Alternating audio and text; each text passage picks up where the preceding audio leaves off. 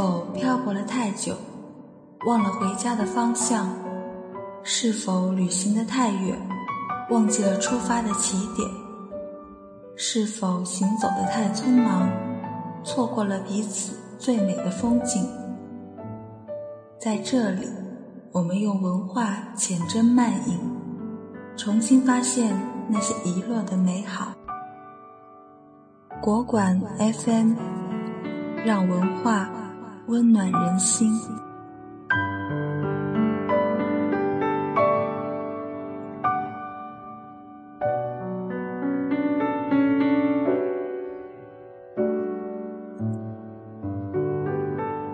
你今天必须坚强的理由。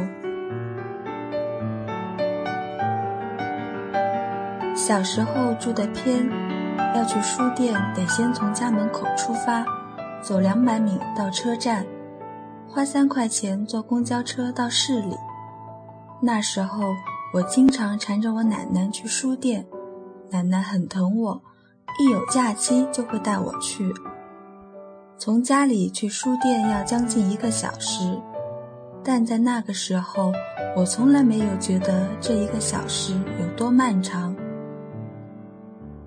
那时市里的新华书店也不大，只有两层，底下放着很多畅销书，楼上放着实用类的书，只有一小块摆放着少儿读物。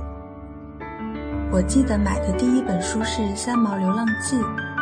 当时我还买错了，多花了十块钱，心疼了我一个星期。再后来大了一些，就是买漫画书，《七龙珠》，一共有四十二本。当时我天天省吃俭用，有了钱，第一时间就是拉着奶奶陪我去书店。很快我就集齐了一套书。一个月之后。我发现少了两本书，为此我还跟我奶奶发了一顿无名火。她一个劲的哄我，我只知道生气。等到晚上的时候，我发现那两本书在我的枕头下面。象里，那是我第一次觉得自己又可怕又无知又任性。上了初中，我爸换工作，我们一家也顺理成章地搬到了市区，奶奶也跟着我们搬到了市里。到了市里之后，去书店就不用乘那么久的公交车了，但又舍不得打的。尽管那时的车起步价只是七块钱，走路去新华书店需要一个小时不到，我就自己走去书店。书店已经翻新过了，有了三层，书也比以前多得多了。底楼的旁边还开着一家很小的冰淇淋店。每次买完书觉得累了，就窝在冰淇淋店坐着，直到店员催着我要买东西，我才走。书店的二楼新开了音像作品的专柜，那时候我买了很多卡带，周杰伦的《八度空间》。王菲的《将爱》，五月天的《为爱而生》，那时候我妈还以为我是在听英语单词，其实哪有，复读机里装的都是这些音乐。初一的时候，我还经常拉着奶奶陪我去书店，衣服也是他们买回来给我，我就穿。再大了一些，初三的时候，我就开始自己买衣服了。那个时候特别叛逆，觉得爸妈选的衣服都不好看，偏要自己选。奶奶有时也会问我，要不要去书店，我都是甩甩手说不用了，我自己去。到了高中，我又搬了一次家，这次的家搬到了市中心的位置，市里不再只有那一家新华书店了。但我还是偏爱一直去的那家。现在的书店有了四层楼，每层楼的面积也更大了。只是我不去买那些课外书了，每次去书店都是买老师指定的辅导书。再后来，我就不去书店了。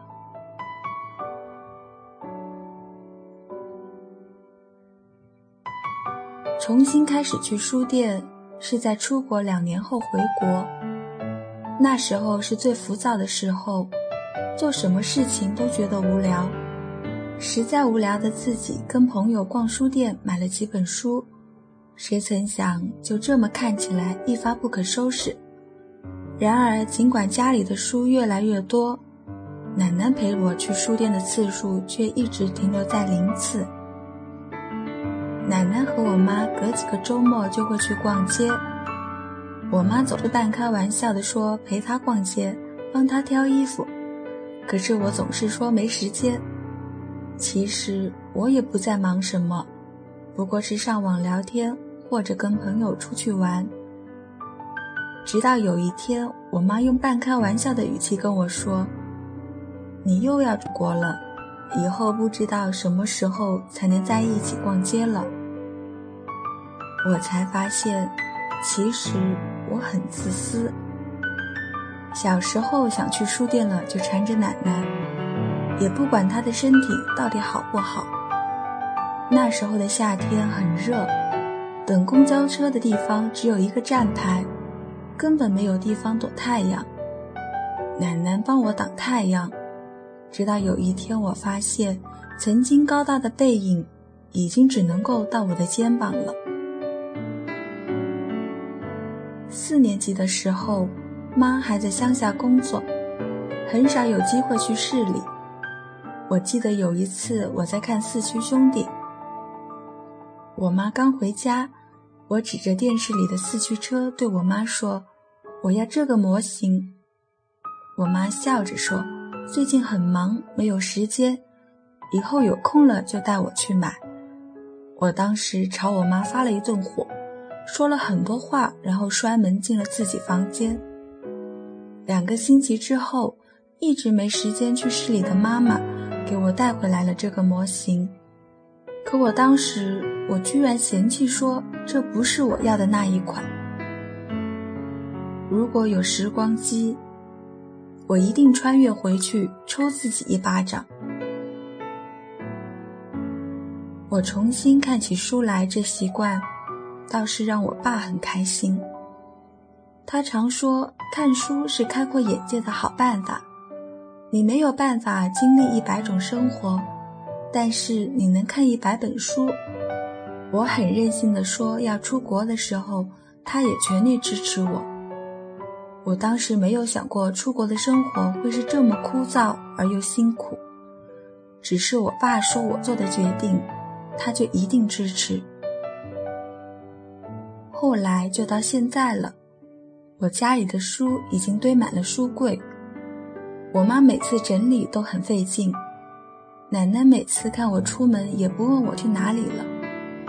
自从高中以后，他再也没有问过要不要陪我去书店。他的身体已经不像我小时候那么的好了，现在看起来比以前苍老多了。可是他还是一如往常的照顾我，担心我，就像我从没长大一样。回国后，我执意要给家里做顿饭。出国多年的我也算是得心应手，可我奶奶总是不放心。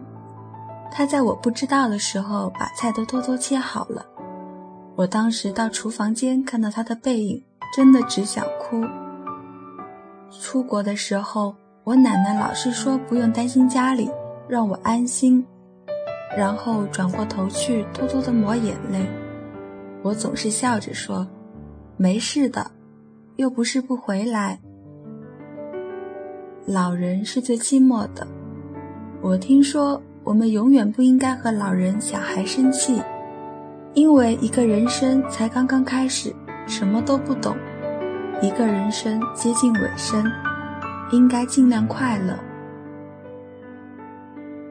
去年的时候，妈妈突然动了手术，全家人都不让我知道，我也很忙，没有跟家里联系。直到有天，我爸说我妈想我了。我才问起怎么了，这才知道我妈现在躺在床上，刚动完手术，虽然事后得知是很一般的小手术，但是当时我一个哆嗦，手机差点没掉地上。我这才知道，爸妈都已经青春不在了。他们曾经也有梦想，也曾风华正茂，只是现在他们的梦想变成了我。他们把自己的下半生都倾注在我的身上，他们从来就不欠我什么，是我欠他们的。可是我还在一味的索取，爸妈都渐渐老去了，而我根本无法想象有一天全世界最爱我的人离开是什么情景。我根本无法想象，我也根本不敢去想象。我只希望那天永远不会出现。写第一本书的时候，其实一直瞒着爸妈，主要是怕我爸说我不务正业。后来出书后，虽然我爸还是常常数落我不务正业，可是他却是第一个把我书看完的人。现在我站在我爸身边，已经比他高出很多了。他总是不服输地说：“我没比他高多少。”不知道为什么，每次他这么说的时候，我都很心疼。我妈每次和我视频都会问我，钱够不够用什么的，我每次都说够了，可她下次还是会问。其实我妈赚钱挺辛苦的，每次回国都能听到他电话里业务忙来忙去。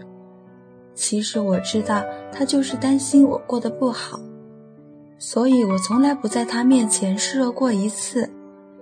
虽然我常常跟我妈闹别扭，可是在我心里，她就是全世界最漂亮的女人，没有之一。为了看到远方我的样子，他们愿意在电脑前等几个小时。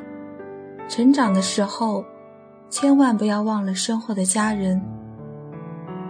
记得以前看过一篇日志。里面写：“为何人要背负感情？人活在世上已经很不容易，为何却要懂得情字？为何要为所爱所念之人心疼？亲情、爱情、友情，哪一样不是沉甸甸的压在我们心头最脆弱的那一肩上？为何人会有贫穷、寒冷、疾病？”会有不顺心，会有委屈，会有泪水。为何人会有分别、不舍、担忧？而每当人去遭受这些的时候，爱着自己的人也一样遭受着这些。人为何要背负感情？因为我们只有经历了这些，才能更好的安慰他人。一个人会觉得过不去。是因为他只想到自己，想想身后的父母和朋友，就会觉得没有什么过不去的。你的父母正在为你打拼，这就是你今天需要坚强的理由。